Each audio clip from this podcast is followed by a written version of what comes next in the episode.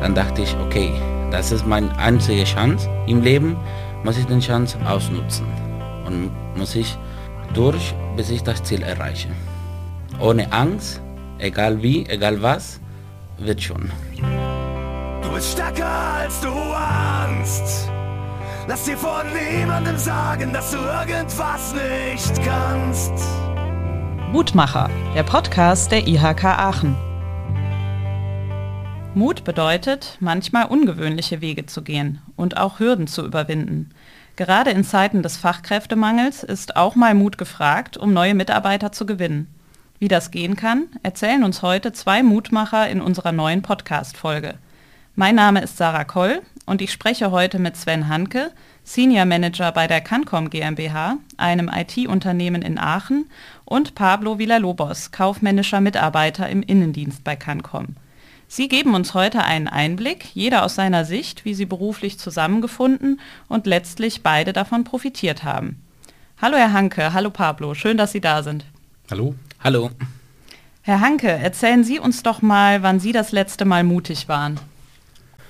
Ich denke, die Frage bezieht sich auf die Zeit vor ziemlich genau vier Jahren, als äh, ich Pablo kennengelernt habe. Das war damals in einer Situation, wo wir als Unternehmen eine Ausbildungsstelle zu besetzen hatten. Und äh, Pablo war damals Bewerber dafür. Und ich bin da ganz naiv reingegangen in ein Gespräch, als äh, wäre es ein ganz normales Ausbildungsbewerbungsgespräch.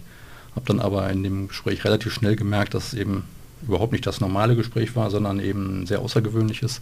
Ich habe das jetzt vor dem, vor dem Termin heute nochmal nachgelesen, auch auf Wikipedia, wenn man da mal die Heimat, das Heimatland von Pablo äh, äh, nachschaut, dann stellt man fest, dass die häufigste Vokabel, die da auftaucht, eigentlich die Vokabel Mord ist und dass es die, das Land mit der höchsten äh, Tötungsquote, heißt das glaube ich offiziell weltweit ist. Und das hat sich auch in dem Gespräch wieder gespiegelt. Da kann der Pablo sicherlich gleich noch ein bisschen mehr zu erzählen. Ja, da werden wir auf jeden Fall noch näher drauf eingehen. Ähm, Pablo, du warst schon sehr oft in deinem Leben mutig. Ähm, wie gerade schon angedeutet, du stammst aus El Salvador und bist vor sieben Jahren, also mit 22, als Au pair nach Deutschland gekommen und hast hier eine komplett andere Kultur und Sprache kennengelernt. Werfen wir doch mal einen Blick zurück ins Jahr 2015, beziehungsweise deine Zeit davor, die du in der Heimat noch verbracht hast. Wie kam es denn dazu, dass du nach Deutschland gekommen bist? Was hast du in deiner Heimat erlebt? Ja, ähm, wie es Sven vorher gesagt hat, ne? Ähm, wenn man El Salvador sucht in Wikipedia, da werden ähm, schlimm, über schlimmste Sachen geredet. Ne? Also natürlich Tod, Korruption und einfach so viele Probleme, ne? Schwierigkeiten. Und das habe ich auch selber erlebt. Ne? Mein Vater hatte einen Bauernhof, wir sind sieben Kinder und ja, mein Vater und mein Onkel, die haben Probleme mit Mafia gemacht. Ne? Wenn man ähm, El Salvador gibt, das ist auch bekannt, aber nicht für Arbeit, sondern für Mafia. Ne? Und ja, mein Vater und mein Onkel hatten die Probleme mit Mafia gehabt. Ähm, die mussten Schutzgeld bezahlen am Anfang haben, hat mein Vater gesagt, okay, ja, wir bezahlen das. Ähm, die hatten so verschiedene Kiosk auf der Straße gehabt und ähm, es gibt zwei Mafia, ne? Eine auf eine Straße und die andere auf der anderen Straße. Das heißt, die mussten zweimal bezahlen. Ne? Und die haben angefangen zu bezahlen. Danach haben die gesagt, okay, nee, wir können nicht mehr zahlen. Und die haben meinen Onkel am 31. Dezember 2012 ermordet. Und mein Vater ist am 11. Februar 2013 gestorben. Ne? Ähm, wegen Universität. Er wurde plötzlich sehr krank und da habe ich erlebt. Ne?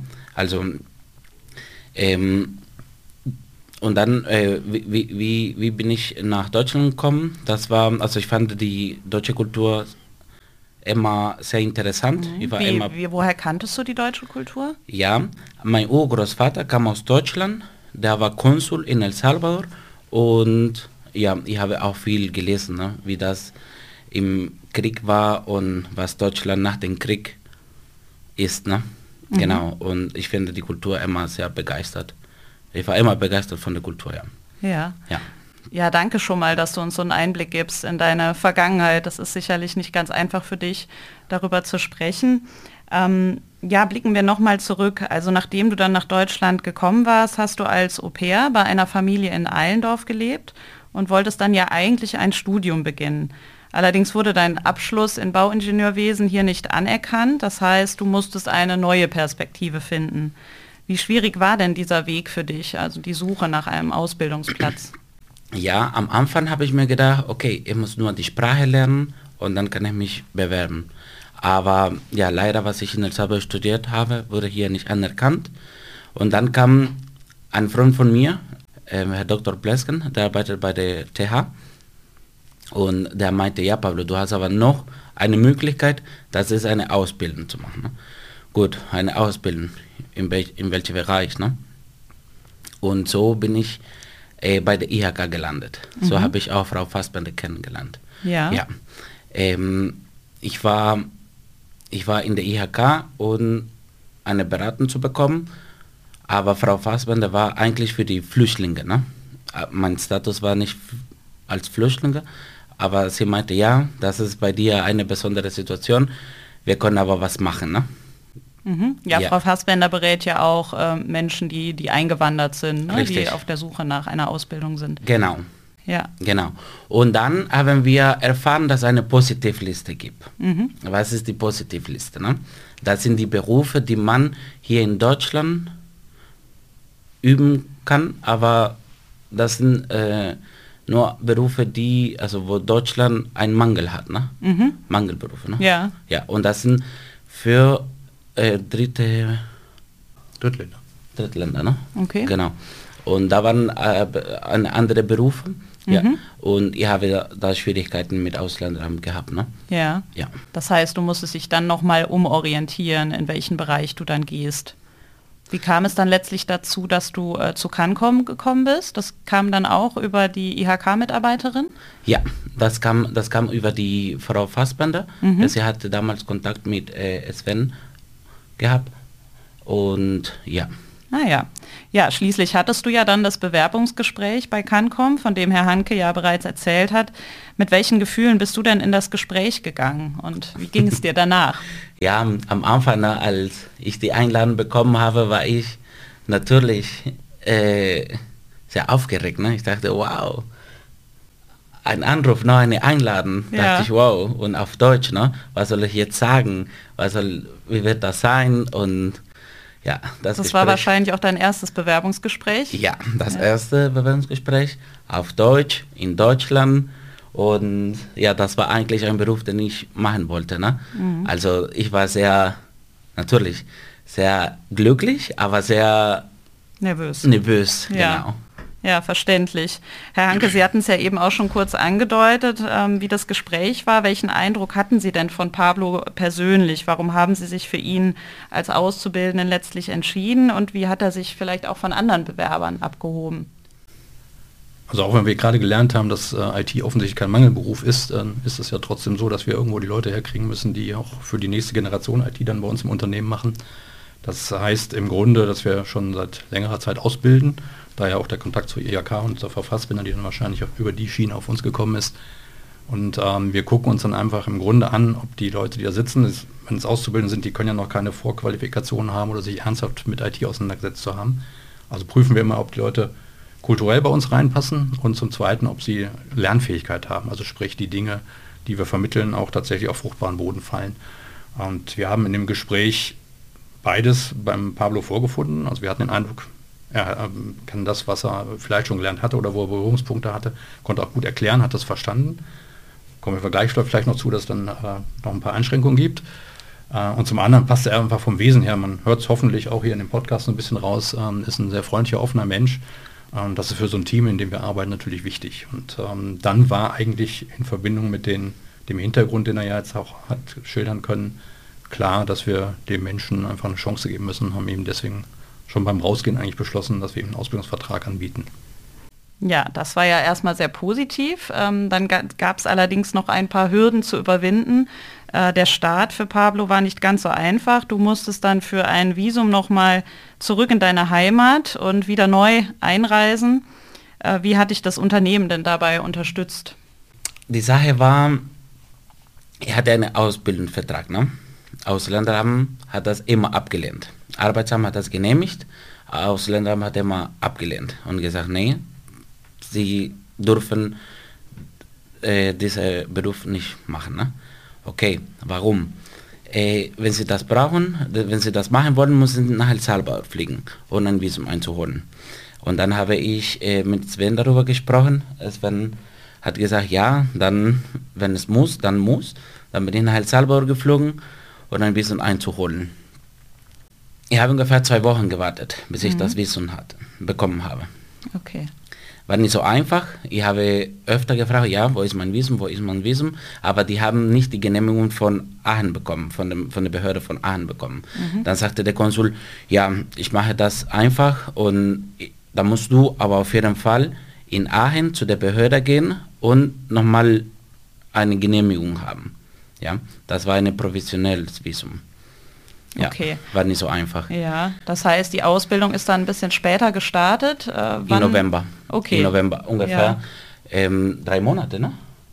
Ja, ich glaube zweieinhalb Monate. Oder zweieinhalb Monate ja. später. Mhm.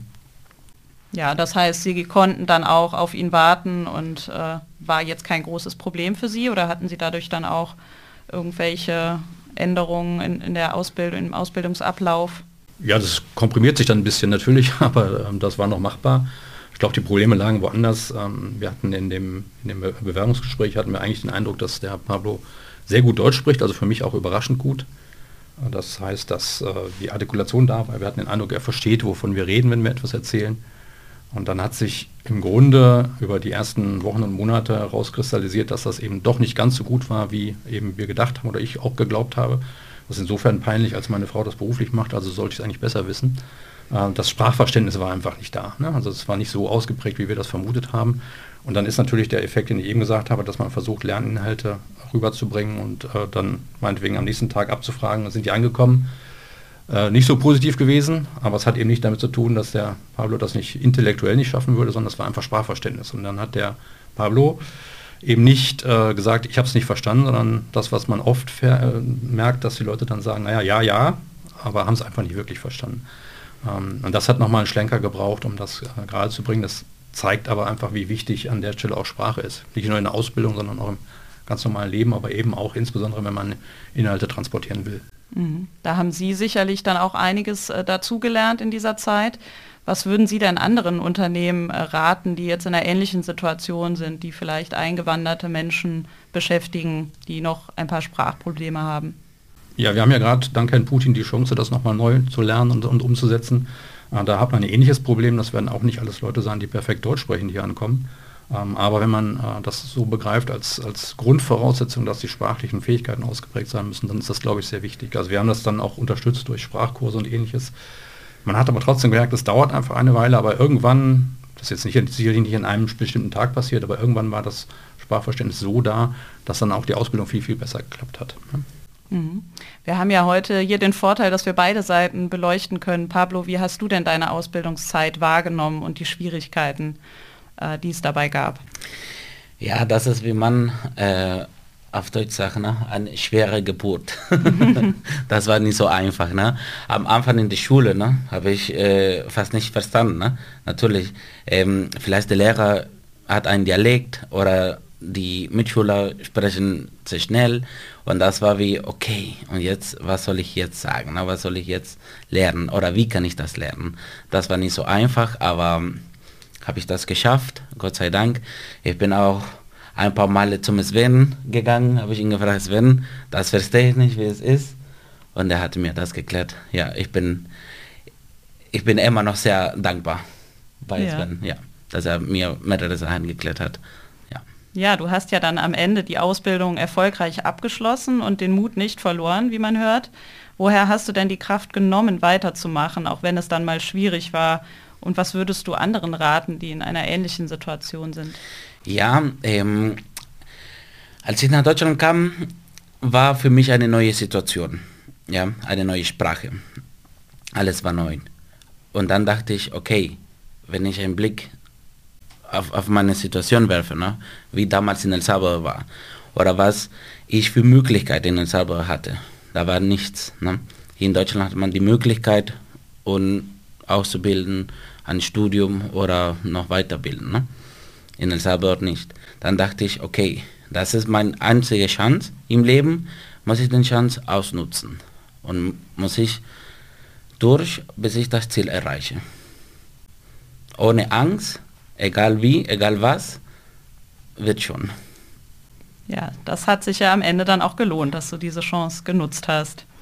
Herr Hanke, diese Geschichte motiviert ja vielleicht nicht nur Menschen, die in einer ähnlichen Situation sind wie Pablo, sondern auch andere Unternehmen, sich bei der Suche nach Fachkräften auch vielleicht mal über den normalen Rahmen hinaus für jemanden einzusetzen. Gerade jetzt ist das Thema ja wieder sehr aktuell. Viele Familien aus der Ukraine fliehen nach Deutschland, auch hier in die Region. Und einige werden sich wahrscheinlich auch in den nächsten Jahren dann hier in den Arbeitsmarkt integrieren wollen. Warum ist es denn aus Ihrer Sicht nicht nur aus sozialen Gründen gut, eingewanderten oder geflüchteten Menschen eine Chance zu geben, sondern wie können auch die Unternehmen davon profitieren? Also ich kenne eine ganze Reihe von Unternehmen, die ernsthafte Nachwuchsprobleme haben, äh, fängt beim Handwerk an, geht aber auch im IT-Bereich und so weiter weiter. Und ich denke, Pablo ist eigentlich das beste Beispiel dafür, dass sowas gut funktionieren kann, wenn man das äh, unter den passenden Rahmenbedingungen gestaltet. Thema Sprache hatte ich eben schon angesprochen, aber sind sicherlich noch andere Aspekte wichtig dann einfach das als Chance zu begreifen, auch äh, Teams aufzubauen, die vielleicht nicht so homogen sind, wie das in der Vergangenheit, in den letzten Jahrzehnten war. Äh, wir wissen ja mittlerweile auch äh, wissenschaftlich belegt, dass Teams bessere Arbeitsergebnisse bringen, wenn sie diverser sind. Und das kann man ja eben auch als Chance nutzen. Und äh, wenn das dann für alle Beteiligten besser läuft, warum sollte man den Schritt, den Schritt nicht versuchen? Definitiv. Ich denke, da wird sich der ein oder andere sicher von angesprochen und motiviert fühlen. Pablo, noch eine letzte Frage an dich. Wie war das denn für dich, als du erfahren hast, dass du bei Cancom übernommen wirst? Und wie fühlt es sich an, jetzt festangestellter Mitarbeiter zu sein? Ja, das ist so ein, ein Gefühl, das ich nicht so beschreiben kann. Das ist so ähm, ein sicheres Gefühl.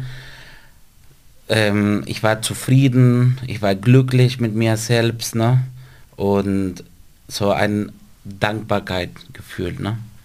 Ja. Schön. Und wie geht es für dich jetzt weiter? Die Frage muss ich auch noch loswerden. wie sehen deine Pläne aus für die Zukunft? Ja, ich bin jetzt verlobt und äh, ich heirate bald. Ach, sehr schön. Ja, herzlichen Glückwunsch. ja, jetzt habe ich eine, danke, eine, eine andere Situation, eine sichere Situation. Jetzt geht es weiter, ne? so eine Familie zu gründen. Ja, das ist ja ein sehr schöner Ausblick. Danke, Pablo, dass du uns so offen hier deine Geschichte erzählt hast. Das macht sicher vielen anderen Mut, die Ähnliches erlebt haben und sich hier eine Zukunft aufbauen wollen. Und auch danke, Herr Hanke, dass Sie mit Ihrem Unternehmen mit so gutem Beispiel vorangehen und hier Ihre Erfahrungen mit uns geteilt haben. Gerne. Noch ein Tipp an die Zuhörer. Falls Sie als Unternehmerin oder Unternehmer Fachkräfte suchen, wenden Sie sich gerne an die IHK-Berater. Sie informieren nicht nur Unternehmen, sondern auch junge Menschen, die ein Praktikum oder eine Ausbildung suchen. Meine Kollegin Kerstin Fassbender, die eben schon mehrmals erwähnt wurde, unterstützt insbesondere junge Menschen, die ihre Heimat verlassen oder aus ihrer Heimat geflohen sind. Wir freuen uns, wenn unser Podcast Ihnen Mut gemacht hat und wenn Sie auch beim nächsten Mal wieder reinhören, wenn wir mit spannenden Menschen aus der Region über neue Wege und Chancen sprechen. Du bist stärker als du ahnst. Lass dir von niemandem sagen, dass du irgendwas nicht kannst.